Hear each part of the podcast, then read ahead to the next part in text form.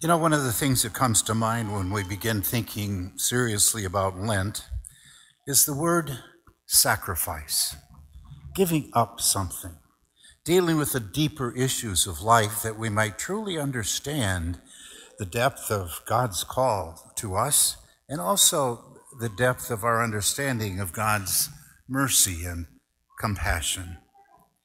Today, we hear one of the, in the first reading, one of the most famous stories about sacrifice in the whole Bible sacrifice of Abraham. Abraham, asked by God to sacrifice his only son. Abraham is our father in faith, and he was called upon to lay Isaac on an altar and offer him up. Well, I can't imagine what Abraham's thoughts were or his feelings were as he heard what was asked of him, how he could do it. The scripture tells us he loved his son deeply. He must have been in agony, almost being torn about what, what could he do? Reminded me of that word agony. We hear it only once in the gospel that I can remember. It's uh, the agony in the garden. If we understood that, that word, I think it might help us understand what Abraham was going through. In Greek, the agon, agony means agonia, and it has all kinds of uh, implications for athletes. So, for the young men and women who are here, the old people just play pickleball, but you know what real athletics is about. Agony, agonia. It's that thing before the big event, before that most important game of the year, before the race. The athlete goes into this almost like a trance and just their whole body their mind, their spirit is just filled with this total attention, preoccupation, maybe. The athlete, in those moments, prepares himself or herself for that big event or race, and it makes helps them to be so totally dedicated they can do it. They really can do it. That's what Abraham was going through when he started off to the land of Moriah, when he built an altar and put sticks on it for the fire, when he laid his beloved son Isaac on the altar. That agony, that agony. Could he do what God asked him to do? Well, he raised the knife, at least in the picture books, that's the image. And the messenger, the angel, stopped him, said, Hold fast. Don't do this. God has seen now how obedient you are. You've passed the test. Spare your son. And the great reward when it was all over would be that Abraham was blessed in abundance, that his descendants would be as numerous as the stars and the sands on the seashore. Why was there this test? I think we need to ask ourselves that. Abraham, even at that point, before being asked to do what he was asked to do, was not a finished product. He wasn't finished yet. Uh, he was a work in progress, you might think of it that way. There were times when he had his doubts. Twice, out of fear, he denied that Sarah, his wife, was even his wife. He said, Oh, no, no, that's, that's my daughter. And another time when angels came and said, Abraham, I know you're really, really old, and I know Sarah is too, but you're going to have a baby? He broke out in laughter. He doubted that the messages from God would come true. So Abraham wasn't complete yet. He didn't trust God totally. He wasn't fully committed. He was a work in progress.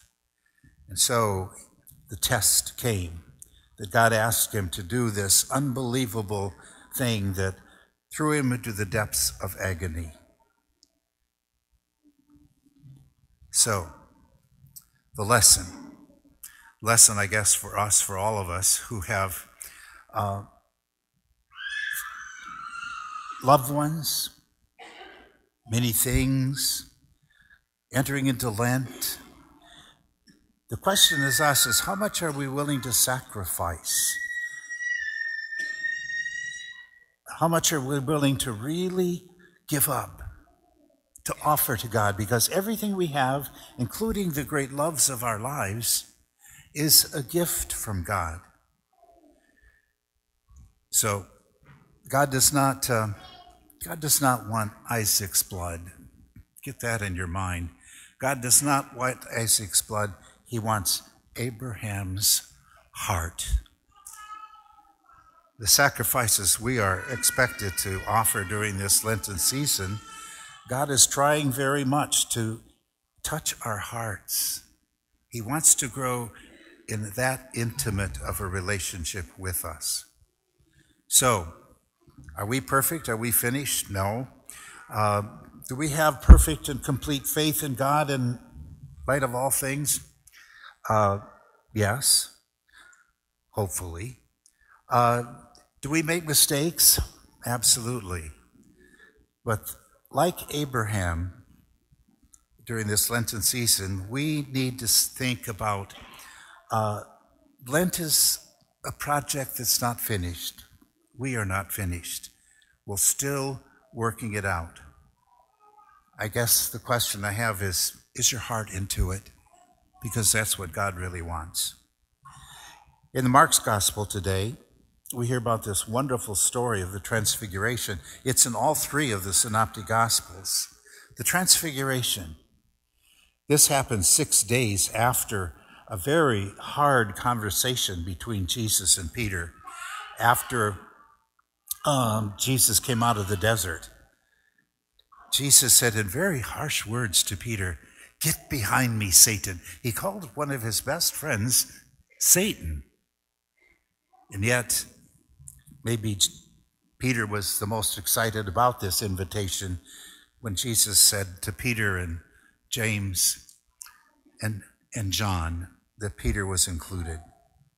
In this experience, there's just so many symbols that uh, uh, are, they just kind of really uh, startle us. First of all, when Jesus went into the desert, he went alone. But now, when he goes to the mountaintop, he takes cherished friends.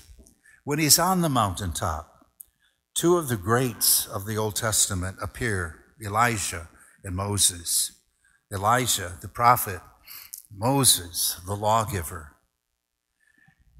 Jesus changes before their very eyes. His clothes became dazzlingly white. A voice comes.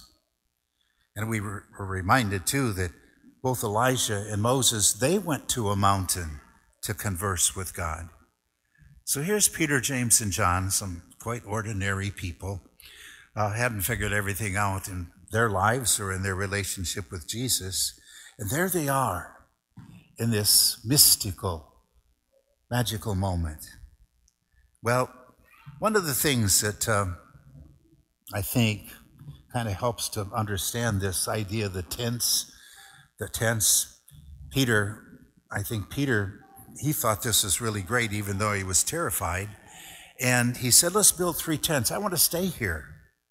Oftentimes, we want to stay in those moments of ecstasy, those moments of deep love, and those moments when something terrific is happening in our lives. The tents kind of symbolize that Peter wanted to enjoy the moment. He wanted, because it was so wonderful, he wanted to stay in his comfort zone. Let's just stay here for a while, or maybe even forever. But Jesus said, No. Let's go down. Let's leave this sacred place. Let's, uh, uh, when they woke up from the trance that they were in, Jesus said, Okay, pack up. We have to go back. Life, I think all of us know, don't we, that life is not lived on the mountaintop. We have to come down from those moments and face reality. face what's going on in our families and in our lives, our relationships, what's going on in our work, what's going on between parents and kids and kids and parents. We have to face the reality of where we live and what's going on. We don't live on the mountaintop. So when Jesus told them, let's go down, uh, I think he understood. These three guys, as important as they are to me, they're not finished yet. They don't understand everything. They've got a long ways to go. They're, they're not complete at this point. And so they venture down from the mountain. They never did get the tents built, I don't think. And they're invited by Jesus to go on, to discover more, to take life more seriously, to take life more deeply, to fall deeper in love with the people in our lives. Those disciples were a work in progress. And as they walked along, they thought, what did he mean, raised from the dead? What was he thinking about? They wanted to know. And what happened, I think, was that uh, Jesus understood they're not going to get it. They're not going to understand. They're not going to put my whole life and life story together and my relationship with them together until they have seen the whole story when I am raised from the dead. So, my friends, I'd like to think that our Lent is uh, also uh, puts us in, in, in process. We're not finished, we're a work in progress. We need to get out of our comfort zone. We need to, to, to figure out how things really are for us. We need time to pack up and head down into the nitty gritty of who we are and what our lives are about. And just as Abraham had to search his soul more deeply than any moment in his life, that agony and his obedience to God. And just like Peter, James, and John, they had so much to learn. They had to be open to wherever Jesus was, was leading them, and they had to grapple with what he said to them, and they had to be mystified by his miracles. That's what Lent is for us our deep soul search and our ability to open up our lives to the Spirit of God. That just as Jesus was transformed before them, we can be transformed during this holy season.